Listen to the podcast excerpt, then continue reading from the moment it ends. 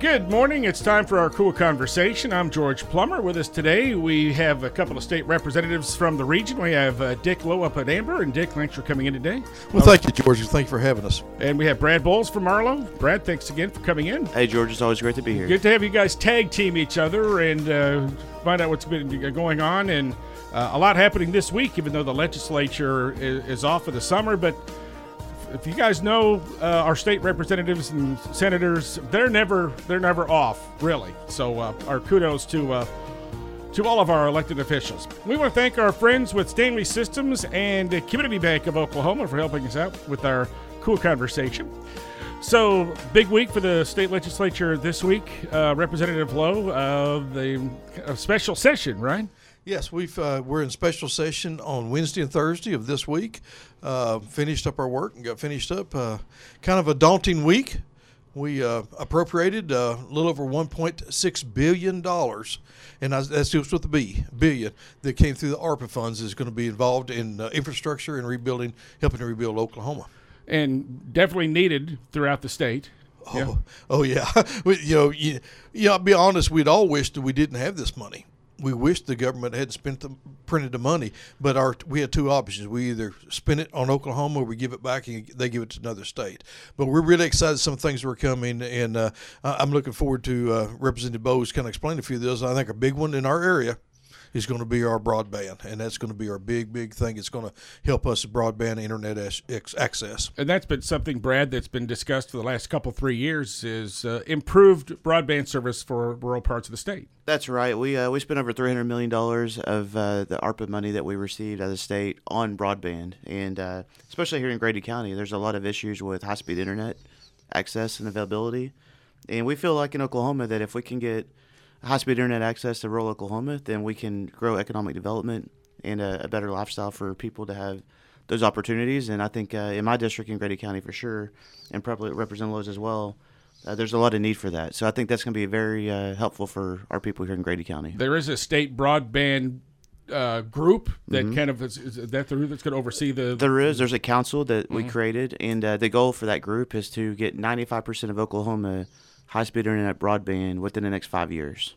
And they're going to use this money that we've allocated for that project. And we all realized the importance of, of that uh, during COVID a couple of years ago. And uh, uh, all school districts, you know, had the distance learning and things like that. Uh, so this kind of, that was kind of a springboard uh, for this. That's right. I think it, it definitely brought awareness to that issue. I mean, not that we didn't already know that was an issue, but that brought awareness and then and then the next thing is, what do you do when you, you know about it? it? it takes a lot of money to fix that problem, and uh, with with the ARPA, which ARPA stands for American Rescue Plan Act, with that money that Congress approved to give the states, um, we were able to take that opportunity and use a portion of that money to hopefully fix that problem. So, do the uh, do the broadband service companies apply for grants for through the commission, or how does that how does that work?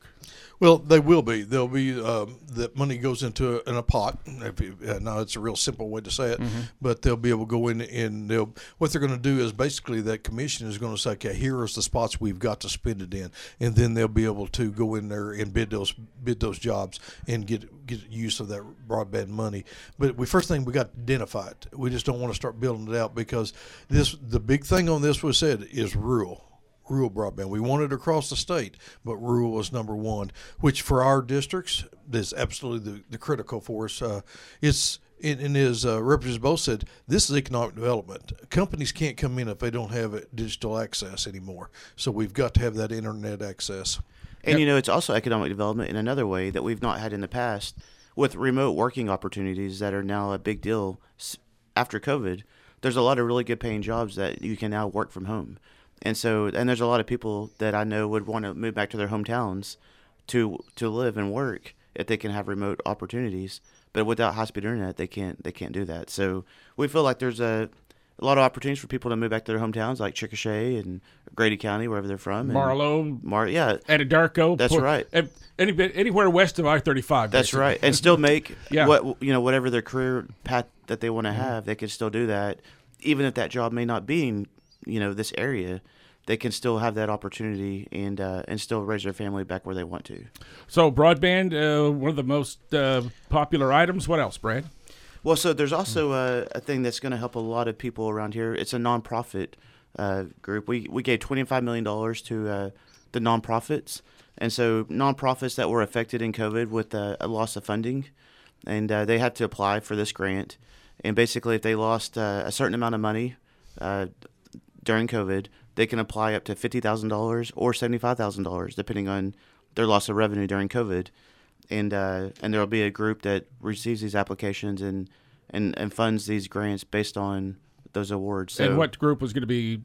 it's going to be uh, allocated through the Department of Commerce. Okay. And there's a there's a group that Department of Commerce already meets with uh, that represents the all the nonprofits, and so that group is already meeting. They've already that they've already have a, a group established, and so uh, they'll be doing that. And I think there's a lot of good nonprofits here in this area that have that were negatively affected due to COVID because you know they're they're donors. Obviously, they were affected as well, so they they had less uh, donors. Maybe their fundraising events got canceled because people couldn't meet, and uh, and so I think that'll help because you know there's a lot of good nonprofits in this area that do a lot of good. And when will that be available? Is it like right away, or do they have to wait a few weeks to they can make application? Yes, so uh, they're working on the uh, the applications right now in that process, so that should be available pretty soon. I would say if you're a nonprofit out there, uh, go to uh, the Department of Commerce website, and uh, the information will be out there, and definitely get your application in ASAP because there's going to be a lot more people applying for it than we have money for, even with twenty five million dollars. That's the case.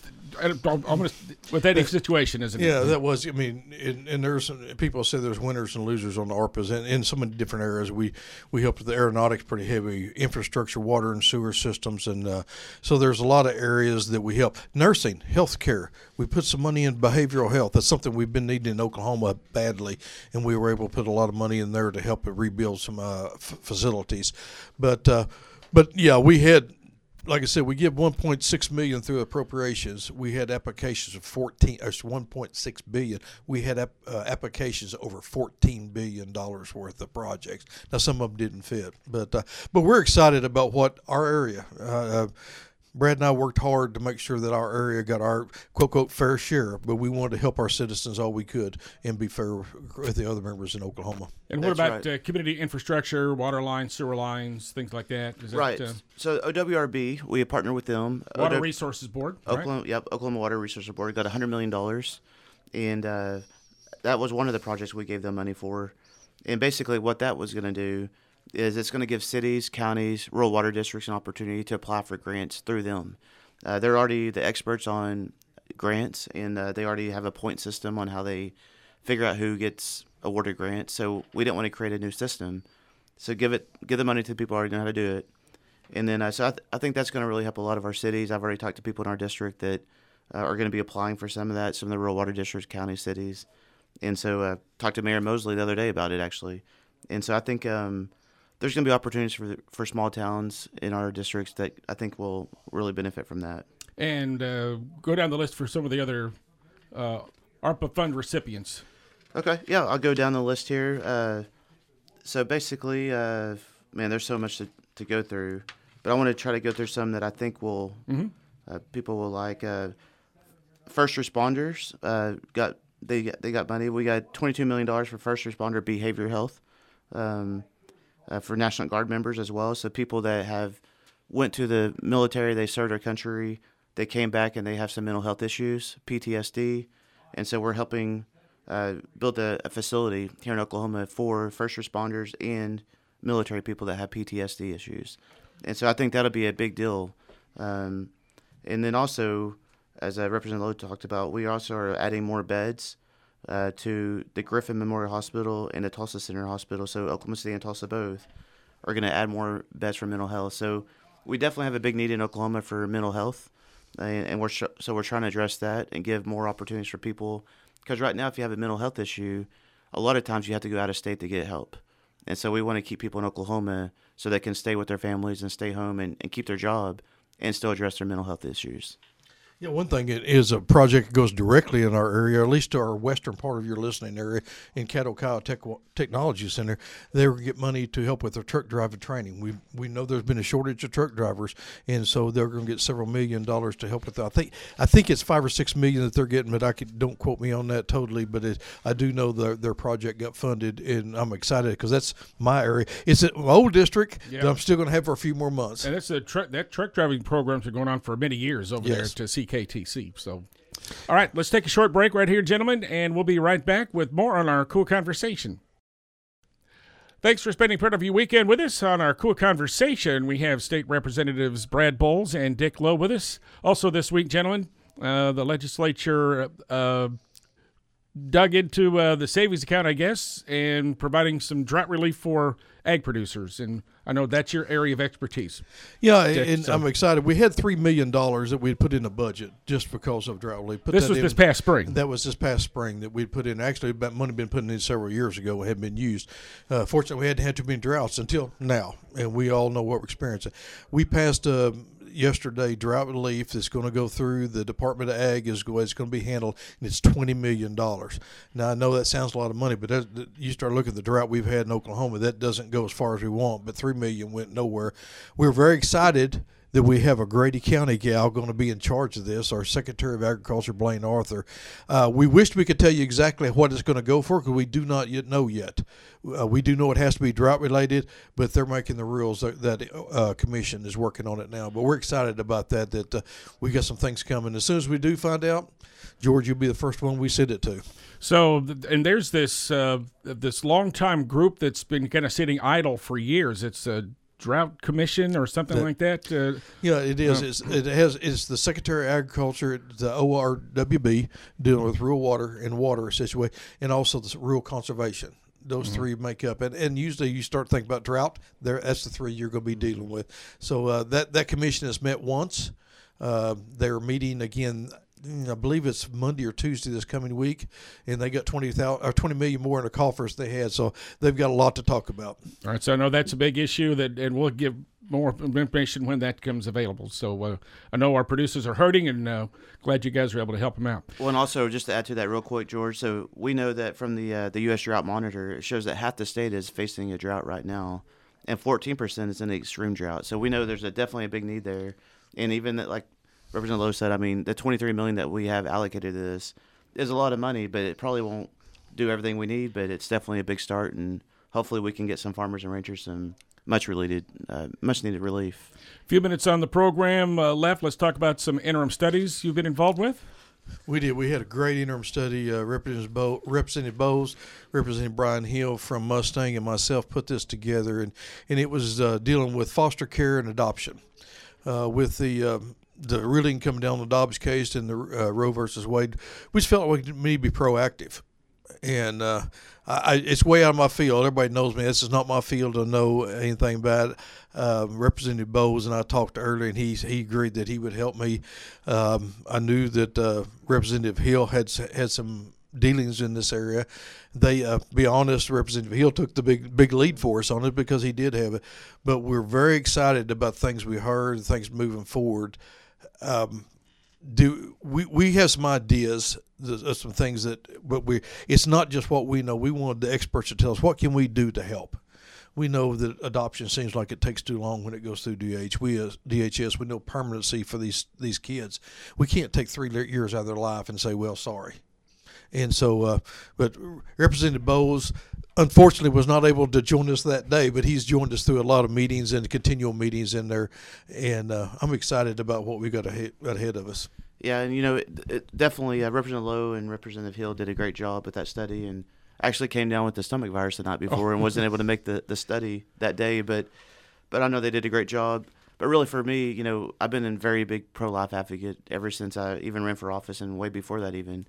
And so, but one thing that we always talk about is we can't just be pro life uh, before the baby's born. We got to be pro life after the baby's born.